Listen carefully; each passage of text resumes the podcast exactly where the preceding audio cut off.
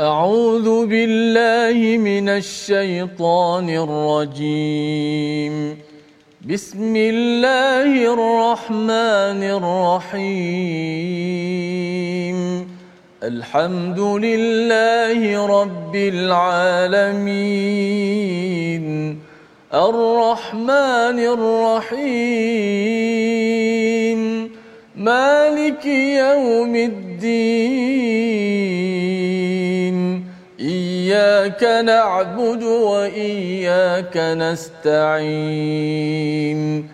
اهدنا الصراط المستقيم. صراط الذين أنعمت عليهم غير المغضوب عليهم ولا الضالين.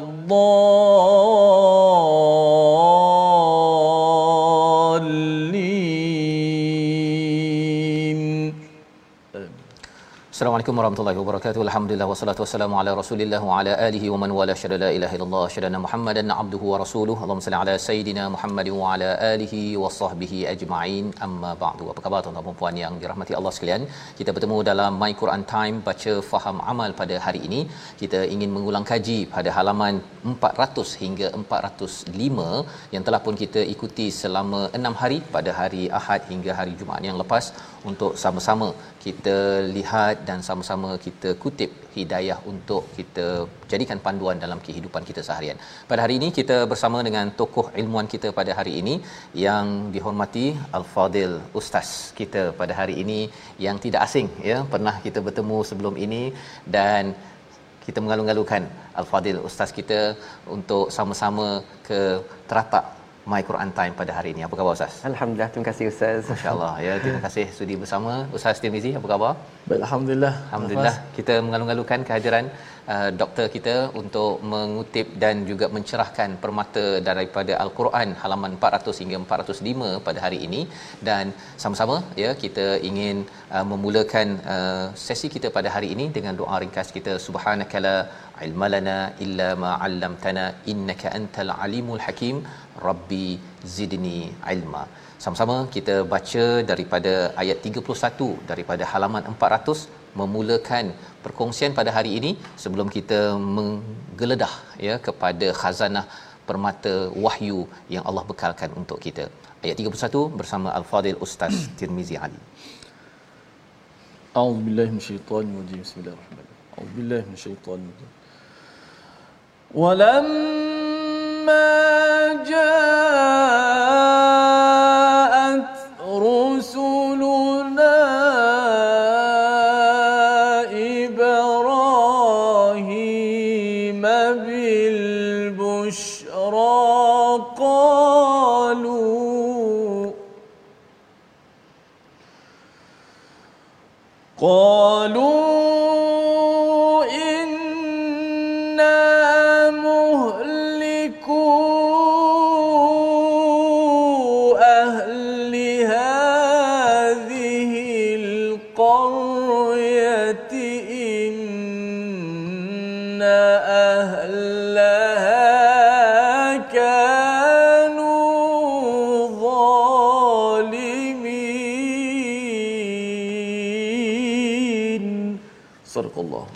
Surah Al-Nazim ayat 31 daripada surah Al-Ankabut surah yang ke-29 dan ketika utusan kami para malaikat datang kepada Ibrahim dengan membawa khabar gembira mereka mengatakan sesungguhnya kami akan membinasakan penduduk kota ini kerana penduduknya sesungguhnya orang-orang yang yang zalim. Ini adalah apa yang kita baca pada hari Ahad yang lepas bagaimana respon ya daripada daripada para malaikat yang mendatangi kepada Nabi Ibrahim ya setelah Nabi Lut berdoa ya pada ayat yang ke-30 bahawa tolonglah aku alal qaumil mufsidin di atas kaum yang membuat kerosakan. Kita ingin bersama-sama ya dengan Dr. Uh, Dr. Hafiz Saleh untuk menjelaskan tentang istilah bil bushra dalam ayat ini dengan kabar gembira. Malaikat bawa kabar gembira tapi apa yang mereka katakan itu inna muhliku ahli hadhil qaryah. Kami ni sebenarnya nak menghancurkan, membinasakan uh, penduduk negeri ini kabar gembira menghancurkan bersama dengan Dr. Hafiz. Okay, bismillahirrahmanirrahim. Alhamdulillah wassalatu wassalamu ala Rasulillah. Terima kasih yang Fadil Ustaz di atas persoalan tadi. Persoalan yang cukup menarik. Uh-huh. Persoalannya adalah berkaitan dengan busyra. Busyra. Iaitu khabar berita yang baik. Uh-huh. Ya, dikatakan khabar gembira ataupun berita baik. Tetapi yang nak disampaikan pula adalah tentang kehancuran negeri Sadum. Uh-huh. Baik. Di sini uh, para ulama menyebutkan bahawa kedatangan malaikat berjumpa dengan Nabi Ibrahim alaihi salam adalah untuk menyampaikan dua berita. Jadi berita yang pertama yang dimaksudkan dengan berita baik ataupun khabar gembira itu adalah bahawa Nabi Ibrahim alaihi salam akan mendapat zuriat. Zuriat. Akan mendapat seorang anak lelaki iaitu Nabi Ishaq alaihi salam daripada isterinya yang bernama Sarah. Uh-huh. Jadi itu adalah berita yang pertama. Manakala berita yang kedua, para malaikat menyebutkan bahawa mereka datang untuk membinasakan negeri Sadum. Dan itulah yang menyebutkan bahawa berita itu uh, tentang kehancuran kaum Lut ya. Sedangkan pada waktu itu juga kita tahu bahawa kerisauan Nabi Ibrahim alaihi salam tentang Nabi Lut. Ya. sebab itu kita dapati pada ayat berikutnya Nabi Ibrahim alaihi salam telah berkata qala inna fiha luta. Ya. bahawa sesungguhnya Nabi Lut ada di sana. Mm-hmm. lalu para malaikat berkata nahnu qalu nahnu a'lamu bima fiha. Kami tahu siapakah yang berada di sana. Jadi uh, itulah yang perbezaan bahawa walaupun didatangkan dengan berita yang baik sebenarnya memaksudkan bahawa akan adanya zuriat Nabi Ibrahim alaihi salam iaitu Nabi Ishaq manakala satu lagi adalah kehancuran negeri Sadum dan Allah Subhanahu wa taala tidak biarkan Nabi Lut tetapi Allah selamatkan Nabi Lut bersama anak-anaknya. Anak masya-Allah ya. Jadi ini adalah berita gembira yang dimaksudkan ialah Allah uh, akan menyelamatkan orang yang beriman ya, ya dan uh, bagi orang yang melakukan kezaliman itu hancurnya itu adalah kabar gembiralah ustaz ya. ya. Doktor apabila kita melihat perkara ini. Jadi ini adalah uh, kefahaman kita daripada ayat 31 satu perkara yang penting dalam hidup kita ini bahawa kita tidak akan menyokong kepada kezaliman ya tidak menyokong pada orang-orang yang zalim. Dan kalau orang zalim menang ini maksudnya doktor ya itu bukan satu berita gembira ya. Ia adalah satu khabar yang buruk yang kita mohon mohon Allah jauhkan daripada negara daripada negeri daripada keluarga keluarga kita. Baik. Jadi ini adalah pelajaran daripada halaman 400 yang kita ambil satu dan kemudian kita bergerak kepada halaman 401 bila kita melihat kepada zaman Nabi Musa alaihissalam ya pernah disentuh uh, pada musim ketiga ya, musim ketiga surah uh, al-qasas musim pertama mungkin dalam surah taha dan surah asy-syu'ara kisah Nabi Musa ini uh, merata di dalam Quran lebih 31 32 surah yang bercerita tentang Nabi Musa. Dan ayat 39 menarik bila Allah nyatakan tentang Qarun Firaun Haman. Tiga ini banyak kali berulang. Kita baca ayat 39 inginkan pencerahan daripada Dr Hafiz bagaimana apa sebenarnya mengapa banyak kali ulang ya kepada tiga nama ini di dalam al-Quran. Ayat 39 bersama Ustaz Tirmizi. A'udzubillahi minasyaitonir rajim وقارون وفرعون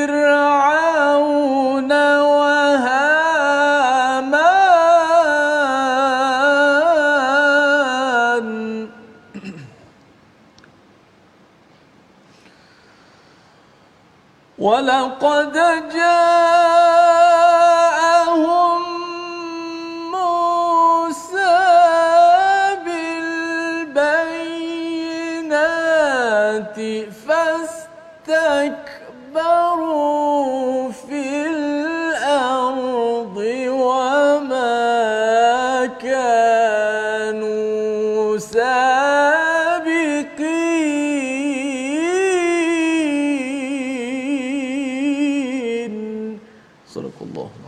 dan Qarun, Firaun dan Haman sesungguhnya telah datang kepada mereka Nabi Musa dengan keterangan-keterangan yang nyata tetapi mereka sombong di bumi dan mereka orang-orang yang tidak luput daripada azab Allah Subhanahu Wa Taala.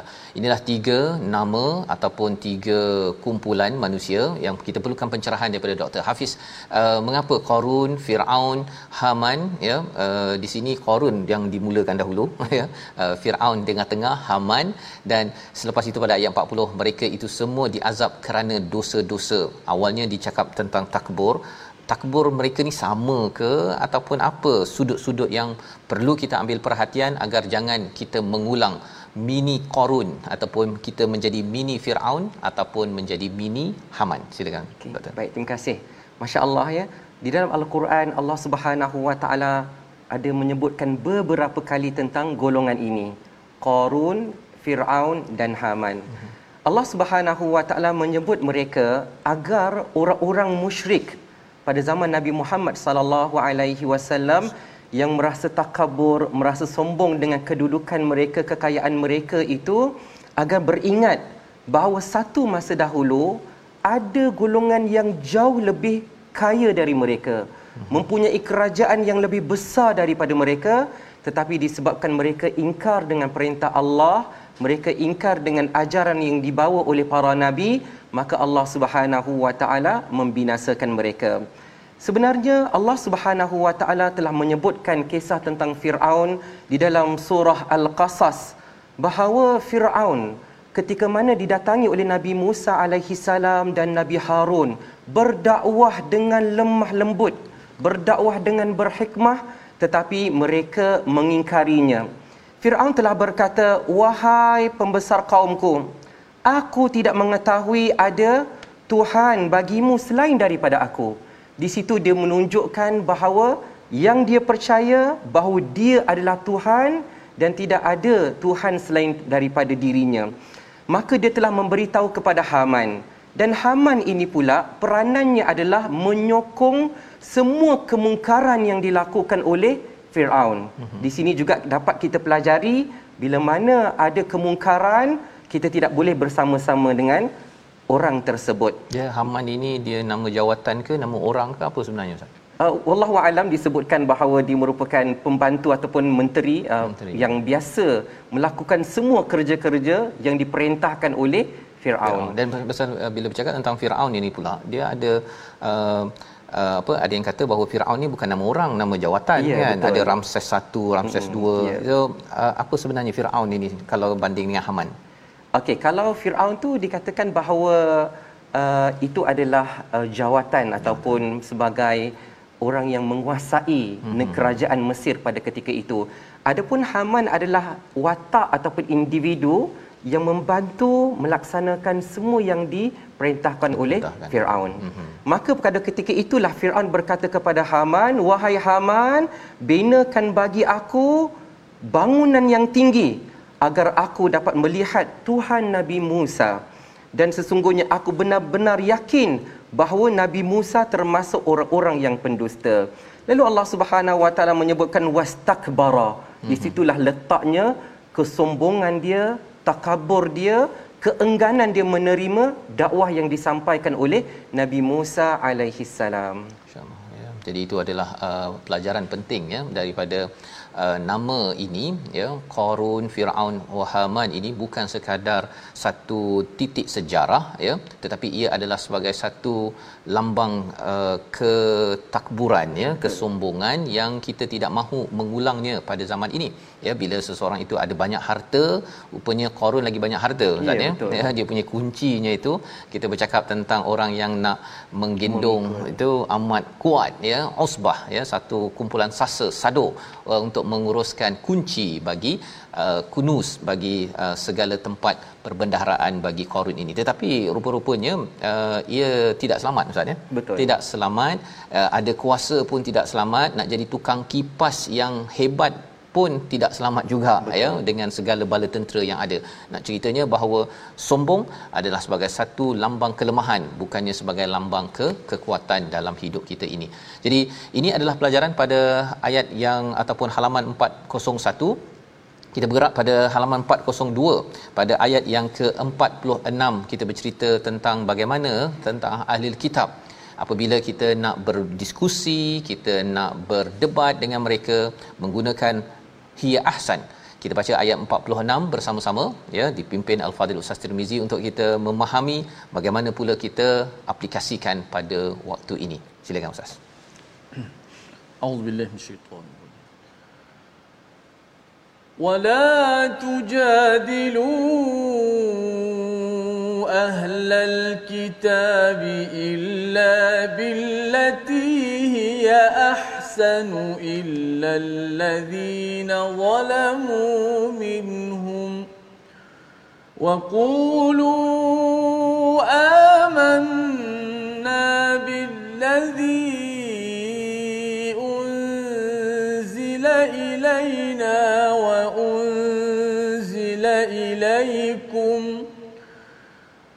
وإلهنا وإلهكم واحد ونحن له مسلمون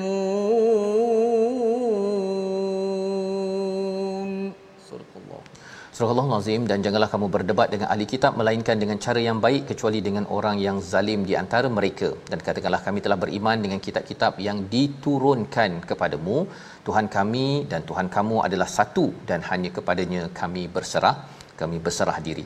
Ini adalah uh, kaedah Allah memberikan panduan kepada kita berdebat dengan ahli kitab, kumpulan orang Yahudi, orang-orang Nasrani, uh, mestilah dengan kaedah ahsan ya. Kalau boleh Ustaz jelaskan ahli kitab ini uh, Yahudi Nasrani ya. ya kalau kita berada di negara kita ini kumpulan orang Kristian ya. Uh, kita kena cari ruang untuk berdebat ke? Apa maksud debat tuja dilu di sini? Uh, dan lebih daripada itu kaedah ahsan itu apa yang dimaksudkan? Uh, berbanding dengan uh, kumpulan uh, yang zalim ini apa pula beza kita nak berdebat dengan mereka? Silakan. Baik alhamdulillah. Wassalatu wassalamu ala rasulillah. Terima kasih kepada al-fadil ustaz. Uh, ayat yang cukup menarik untuk kita tadabbur. Di mana di dalam ayat ini Allah Subhanahu wa taala mengajar kepada kita agar janganlah berdebat dengan ahli kitab. Sebagaimana yang ustaz sebut tadi orang-orang Yahudi orang-orang Nasrani ataupun di negara kita orang-orang Kristian melainkan dengan cara yang paling baik. Paling baik. Dan cara yang paling baik ini Allah Subhanahu wa taala sebutkan di dalam surah An-Nahl ud'u ila sabili rabbika bil hikmah wal mau'izatil hasanah dan serulah mereka ya, agar mereka beriman kepada Allah Subhanahu wa taala menyeru mereka kepada jalan Allah dengan hikmah dengan kata-kata yang lunak alangkan Nabi Musa alaihi salam dan Nabi Harun berdakwah kepada Firaun pun Allah perintahkan faqula lahu qawlan layyina dan katakanlah kepada dia dengan kata-kata yang yang lunak. Maka dekat sini apabila kita nak berdakwah kalau kita melihat daripada konteks ayat maka hendaklah kita menggunakan sebaik-baik uslub. Kaedah yang paling lunak kaedah yang paling lembut dengan berhikmah agar mereka dekat kepada Allah Subhanahu wa taala dan sebaiknya kita menggunakan janji-janji yang baik. Ya ingatkan tentang hari kiamat. Di sana ada syurga Allah Subhanahu wa taala bagi mereka yang yakin beriman kepada Allah Subhanahu wa taala. Baik yang menariknya di dalam ayat ini untuk berdebat dengan orang-orang Yahudi dan Nasrani Allah Subhanahu wa taala menyuruh kita untuk mencari titik persefahaman. Bersama ah titik persamaan ya iaitu Allah Subhanahu wa taala sebutkan ada tiga perkara yang kita ucapkan kepada mereka. Ibarat ini merupakan skema daripada Allah Subhanahu wa taala. Waqulu kamu katakanlah amanna billadhi unzila ilaina wa unzila ilaikum. Kami beriman dengan apa yang diturunkan kepada kami dan juga diturunkan kepada kamu. Jadi dekat sini juga kita perlu faham bahawa yang kita maksudkan beriman kami beriman yang diturunkan kepada kami adalah al-Quran sedangkan yang diturunkan kepada mereka adalah kitab Taurat, Injil, Zabur tetapi yang diturunkan oleh Allah Subhanahu Wa Taala dan bukannya yang telah mereka ubah suai. Begitulah itu yang pertama. Kita cari titik persamaan, kita sama-sama yakin dengan apa yang Allah Subhanahu Wa Taala turunkan. Dan titik persamaan yang kedua bahawa Tuhan kita adalah Allah Subhanahu Wa Taala dan Tuhan mereka juga Allah Subhanahu Wa Taala. Di sini kita sama-sama mengajak mereka untuk tauhid. Tauhid. Untuk mengesakan Allah Subhanahu Wa Taala dan meninggalkan kepercayaan ada Tuhan selain daripada Allah Subhanahu Wa Taala. Itu yang kedua dan yang ketiga adalah kita mengajak mereka dengan mengatakan wa nahnu lahu muslimun kalau kita dapat sama-sama sepakat dengan titik persamaan yang pertama kita dapat sama-sama sepakat dengan titik persamaan yang kedua maka kita katakanlah dan hanya kepadanya kami berserah diri jadi itulah di antara kaedah ataupun uh, uslub yang diajarkan oleh Allah Subhanahu Wa Taala dalam berdebat kepada ahli kitab. Jadi, Sedangkan uh, panduannya, orang-orang ya. yang zalim itu yang Allah Subhanahu Wa Taala katakan tak perlu.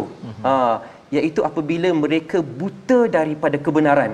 Okey. Yang tidak mahu menerima langsung ajakan daripada kita wallahu alam. InsyaAllah ya terima kasih diucapkan pada Dr Hafiz menjelaskan tentang uh, bagaimana kita nak berdebat itu dengan cara yang terbaik ya dengan cara yang lebih baik dan ada skema lagi tu ya ada skema ada tiga panduan yang perlu kita gunakan ya tentang saya percaya pada kitab yang diturunkan kepada Tuhan yang sama dan juga kepada kita menyerah diri kepada Allah Subhanahu Wa Taala.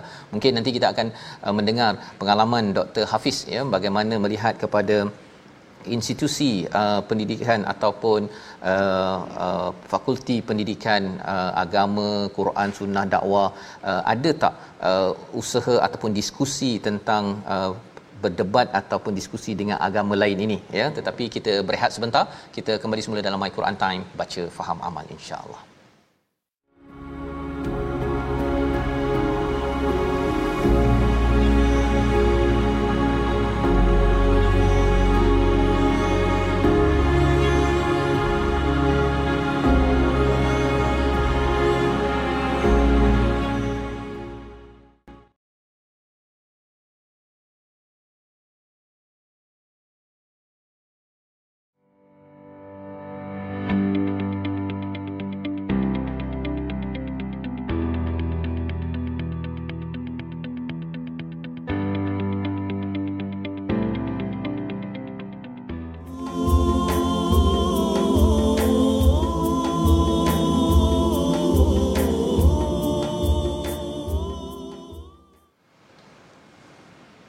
وما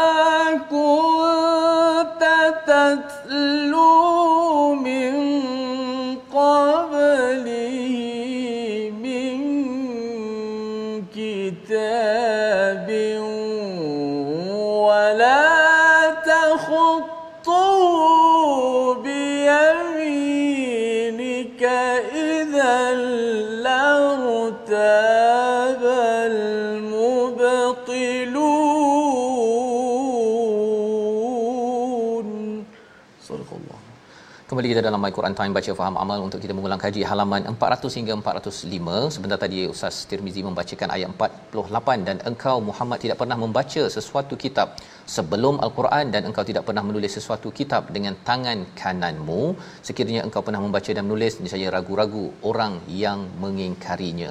Jadi ini adalah masih lagi kesinambungan kita berbincang tentang ahli kitab, tentang Yahudi dan Nasrani banyak kali berulang di dalam di dalam Al-Quran.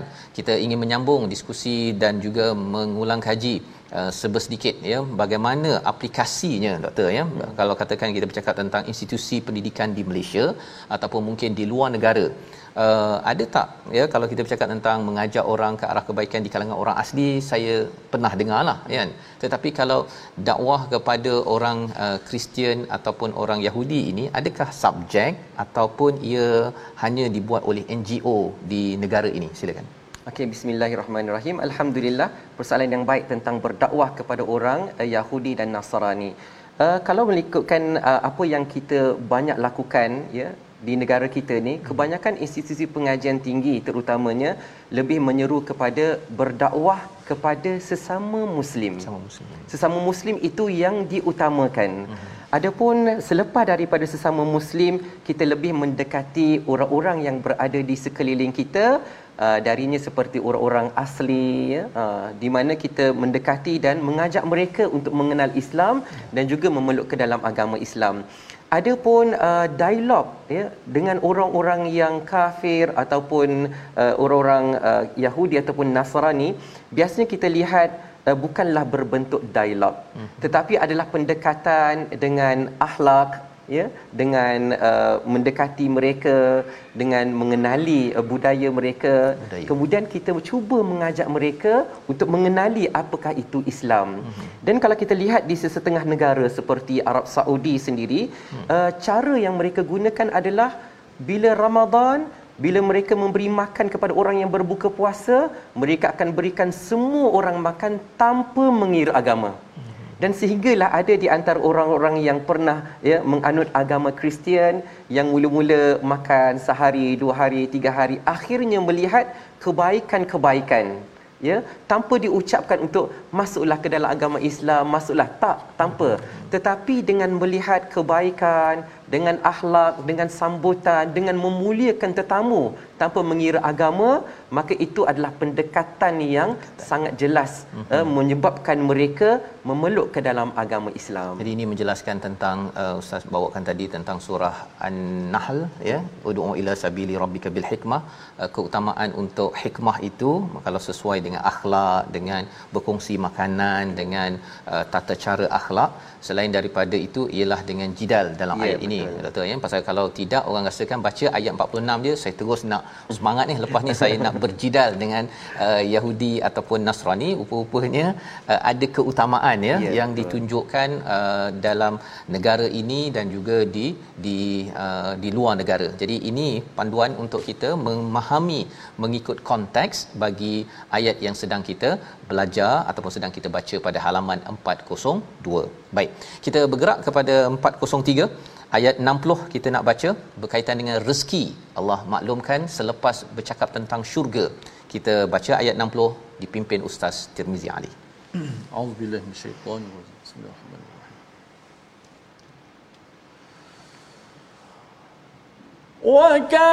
وكأين من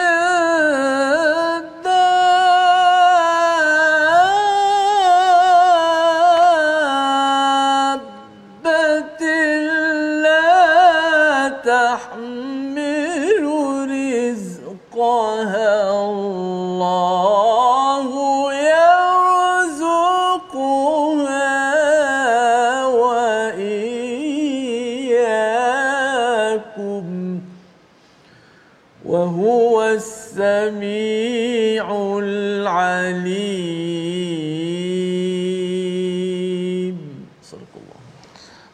makhluk bergerak yang bernyawa yang tidak membawa rezekinya sendiri Allah lah yang memberi rezeki kepadanya dan kepadamu. Dia maha mendengar lagi maha mengetahui. Ini adalah ayat yang ke-60 daripada surah Al-Ankabut bercakap tentang rezeki.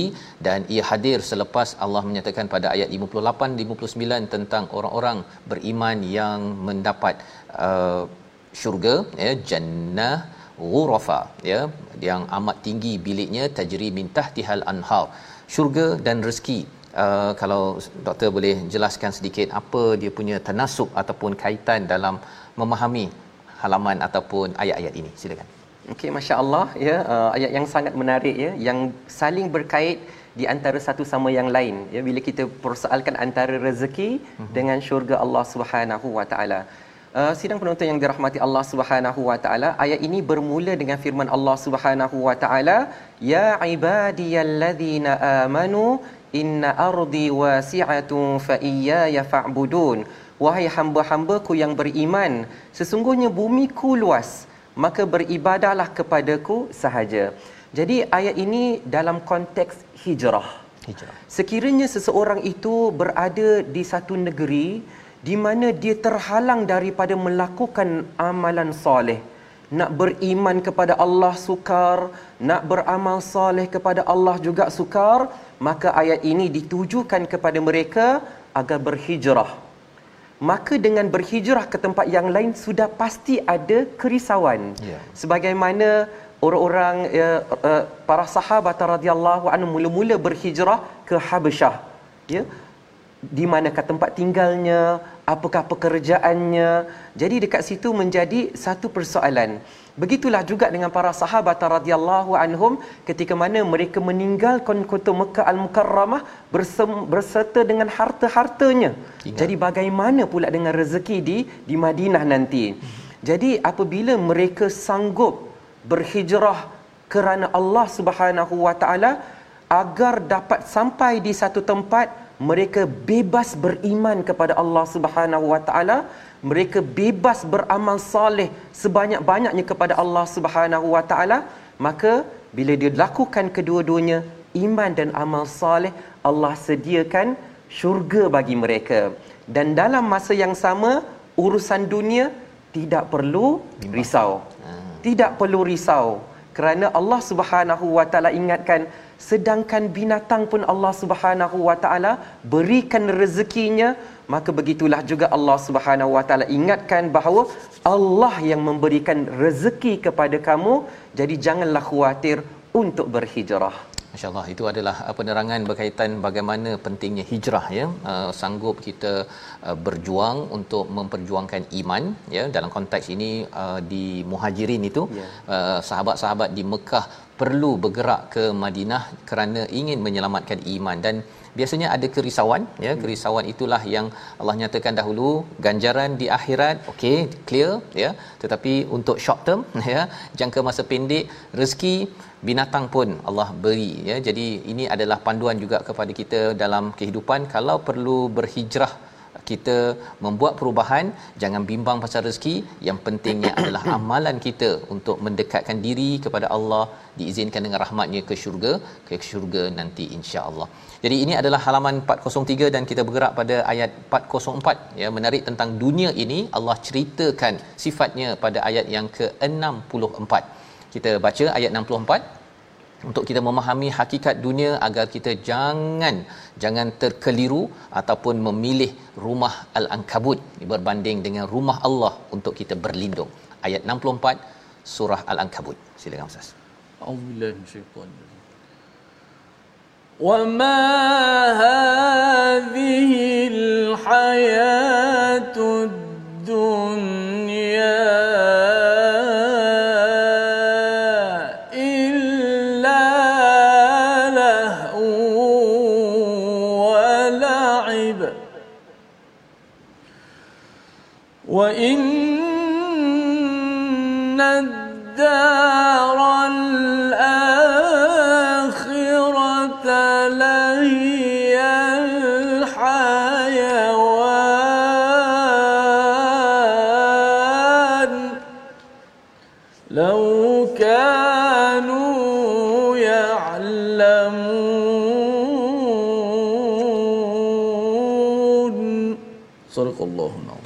Surah Al-Azim ayat 64 dan kehidupan dunia ini hanyalah gurau senda dan permainan dan sesungguhnya negeri akhirat itulah kehidupan yang sebenarnya jika mereka me- mengetahui. Ini surah 29 ayat 64. Tetapi dalam surah sebelum ini Ustaz ya, hmm. surah Al-Qasas Allah menyatakan pada ayat 60 berkaitan dengan dunia ini adalah mata' ya dan juga uh, sebagai zinah, sebagai perhiasan dan bila bercakap tentang uh, di sisi Allah itu khairun wa abqa. Hmm. Nah, jadi kalau Ustaz boleh ceritakan sikit dunia yang mata' dan juga zinah di sini dinamakan lahwun wa la'ibun. Apa hmm. sebenarnya istilah ini untuk kita faham jangan sampai tertipu dengan dana ataupun dunia ini. Silakan. Bismillahirrahmanirrahim. Masya-Allah uh, ayat yang mengingatkan kepada kita ya. Sebagaimana Al-Quran sentiasa menjadi tazkirah, peringatan kepada kita yang mungkin sering kali lalai dalam kehidupan.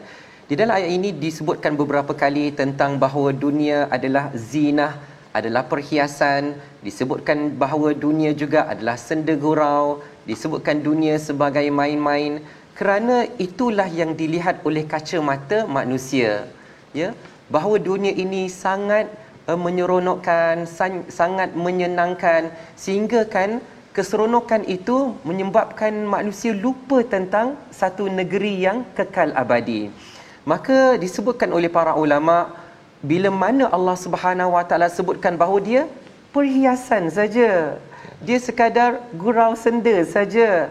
Dia sekadar main-main saja Allah Subhanahu Wa Taala nak ingatkan bahawa kedudukan dunia yang begitu rendah sekali begitu murah sekali sekiranya kita bandingkan dengan kehidupan di akhirat. Sebab itulah masya-Allah Allah Subhanahu Wa Taala ingatkan menerusi ayat yang dibacakan oleh Al-Fadhil Ustaz sebentar tadi wa inna daral akhirata lahiyal hayawan. Dan sesungguhnya akhirat itulah yang sebenarnya kehidupan sebab itu banyak kali Allah Subhanahu Wa Taala ulang di dalam uh, surah uh, Al-A'la juga disebutkan bal tu'thirunal hayatad dunya. Kamu terkesan sekali ya? Kamu suka sekali kepada kehidupan di dunia ini. Sedangkan kehidupan di akhirat itulah yang lebih baik dan yang lebih kekal. Maka sekiranya kita betul-betul menjadi orang yang berfikir sebagaimana disebutkan di dalam surah al-qasas ayat yang ke-60 tu afala taqilun? Apakah kalian tidak berfikir? Maka kalau kita berfikir bahawa kehidupan dunia ini nilainya sangat sedikit sedangkan sebenar-benar nilai itu ada di akhirat maka kita akan bersungguh untuk mengejar kehidupan di akhirat dengan memperbanyakkan amalan-amalan saleh kita di dunia sebagai bekalan di sana nanti. Okey, alhamdulillah itu uh, dalam ayat 64 dijelaskan dan perkataan lahiyal hayawan ini ustaz ya. Uh, apa maksud al hayawan di sini? Dia uh, memang berkaitan dengan haya ataupun haya tentang kehidupan tapi bila diletakkan sebenar-benar kehidupan yang hidup kat sini ni tak betul ke ataupun orang cakap oh ini ada kaitan dengan uh, apa uh, Uh, satu filem kan yang uh. dikaitkan dengan Matrix ah kan uh. bahawa kita ni semuanya bayangan saja macam mana tu cerita tentang al hayawan dalam ayat 64 ni okey masya-Allah kan disebutkan kepada kita tentang uh, lahiyal hayawan dia adalah kehidupan yang sebenar sebagaimana al imam Ibnu Kathir juga uh, turut memberikan uh, pandangan hmm. ya dengan mengatakan bahawa kehidupan uh, di dunia, di akhirat nanti adalah kehidupan yang kekal dan hakiki. Uh, itulah yang akan kekal. Dia tidak akan hilang, dia tidak akan habis, bahkan dia akan terus berlangsung selama-lamanya. Hmm. Jadi kehidupan kita di dunia ini hanyalah sementara untuk mempersiapkan kehidupan yang kekal abadi di sana abadi. nanti insya-Allah. Jadi kalau hidup di dunia ini bila dinyatakan lahun walaib ini uh, lahun ini lebih kurang senda gurau ataupun hiburan, laib ini sebagai permainan kan. Hmm. Tapi kita selalu je main uh, kuratul qidam kan kuratul qadam.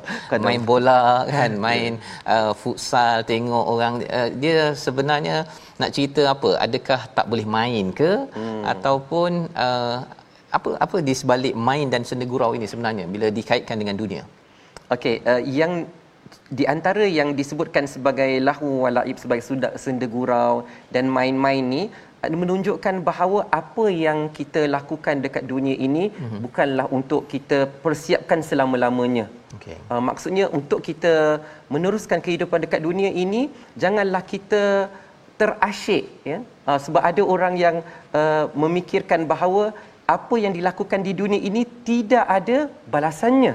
Ah, okay. Ah, tidak ada balasannya dia sekadar apa yang kita lakukan dia uh, terlepas begitu saja. Mm-hmm. Tetapi kita kena ingat bahawa setiap perbuatan kita itu pasti akan ada balasannya.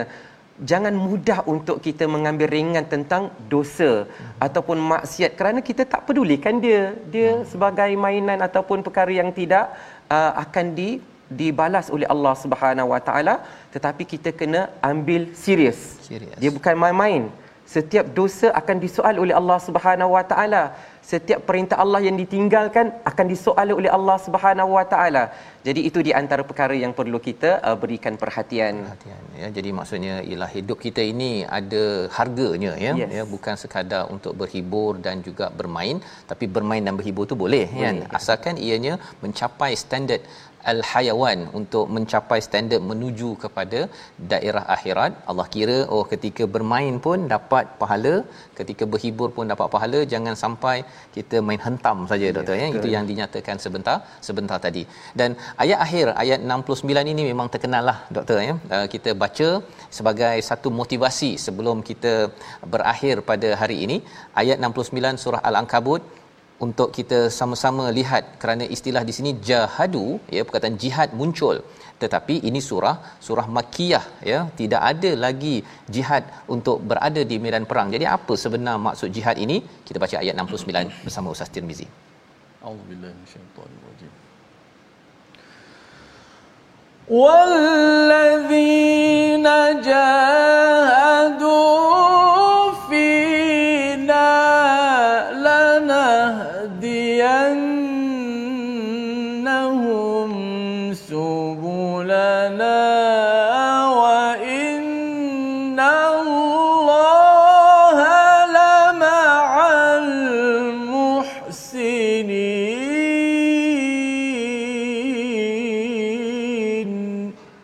Sadaqallahu dan orang-orang yang berjihad untuk mencari keredaan kami kami akan tunjukkan kepada mereka jalan-jalan kami dan sesungguhnya Allah beserta orang-orang yang berbuat baik.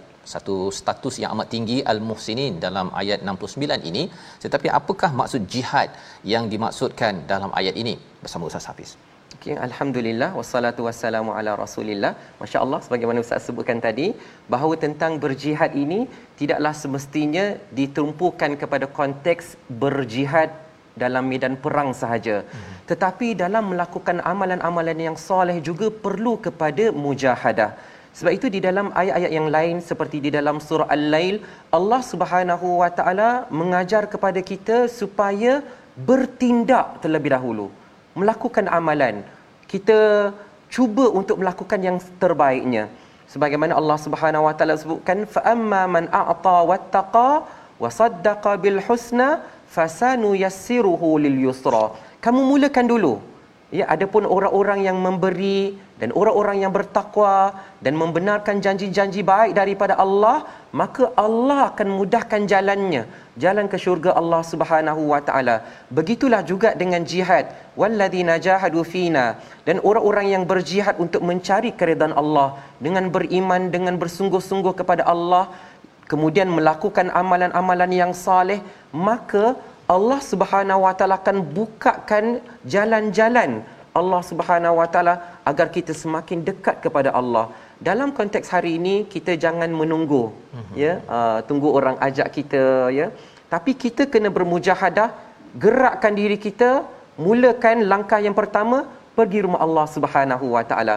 Boleh jadi dengan kita mula-mula bersolat secara berjemaah, kemudian kita bermujahadah lagi dengan kita duduk dalam majlis ilmu, akhirnya Allah Subhanahu Wa Taala akan bukakan satu jalan demi satu jalan untuk ke, uh, mendekatkan diri kepada Allah Subhanahu Wa Taala. Insyaallah itu adalah penerangan yang jelas untuk kita sama-sama jelas uh, jihad bukan sekadar di medan perang, rupa-rupanya jihad dalam kehidupan seharian, bersungguh-sungguh ya untuk melakukan apa yang telah disetkan oleh Allah, maka Allah akan buka lagi pintu demi pintu untuk kita makin menjadi orang yang muhsinin, orang yang pure, yang betul-betul ihsan hingga kan tidak perlu lagi diproses apabila sampai di akhirat nanti ke syurga Allah Subhanahu Wa Taala. Kita berdoa Allah jadikan kita di kalangan muhsinin dan di akhir ini kita berdoa bersama Al-Fadil Ustaz Dr. Hafiz Saleh ya untuk memimpin bacaan doa kita. Moga-moga kita jadi orang yang sentiasa mendekati rumah Allah bukan rumah labah-labah. Silakan Ustaz. Bismillahirrahmanirrahim. Alhamdulillahi rabbil alamin wassalatu wassalamu ala asyrafil anbiya'i wal mursalin وعلى آله وصحبه أجمعين. اللهم أعنا على ذكرك وشكرك وحسن عبادتك. اللهم إنا نسألك علما نافعا ورزقا طيبا وعملا متقبلا. اللهم ارحمنا بالقرآن واجعله لنا إماما ونورا وهدى ورحمة. اللهم ذكرنا منه ما نسينا وعلمنا منه ما جهلنا وارزقنا تلاوته آناء الليل وأطراف النهار واجعله لنا حجة لنا يا رب العالمين.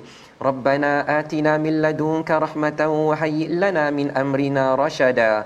ربنا آتنا في الدنيا حسنة وفي الآخرة حسنة وقنا عذاب النار.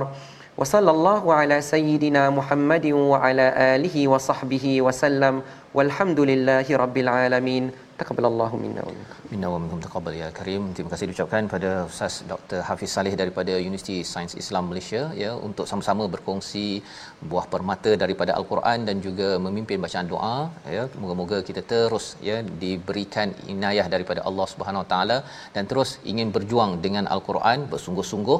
Inilah yang kita ingin sampaikan dalam tabung gerakan Al-Quran. Sumbangan tuan-tuan adalah sebagai satu wallazina jahadu fina ya untuk sama-sama kita sungguh-sungguh menggunakan sumber kita agar Allah pimpin Allah bukakan lebih banyak jalan menjadi orang yang muhsin. Kita bertemu lagi dalam ulangan pada malam ini dan juga pagi esok insya-Allah. Dan terus kita menyambung halaman baru. Selepas kita mengulang kaji enam halaman pada hari ini dalam surah ar-rum yang penuh dengan tanda-tanda kebesaran Allah Subhanahu wa taala. Bertemu lagi my Quran time baca faham amal insya-Allah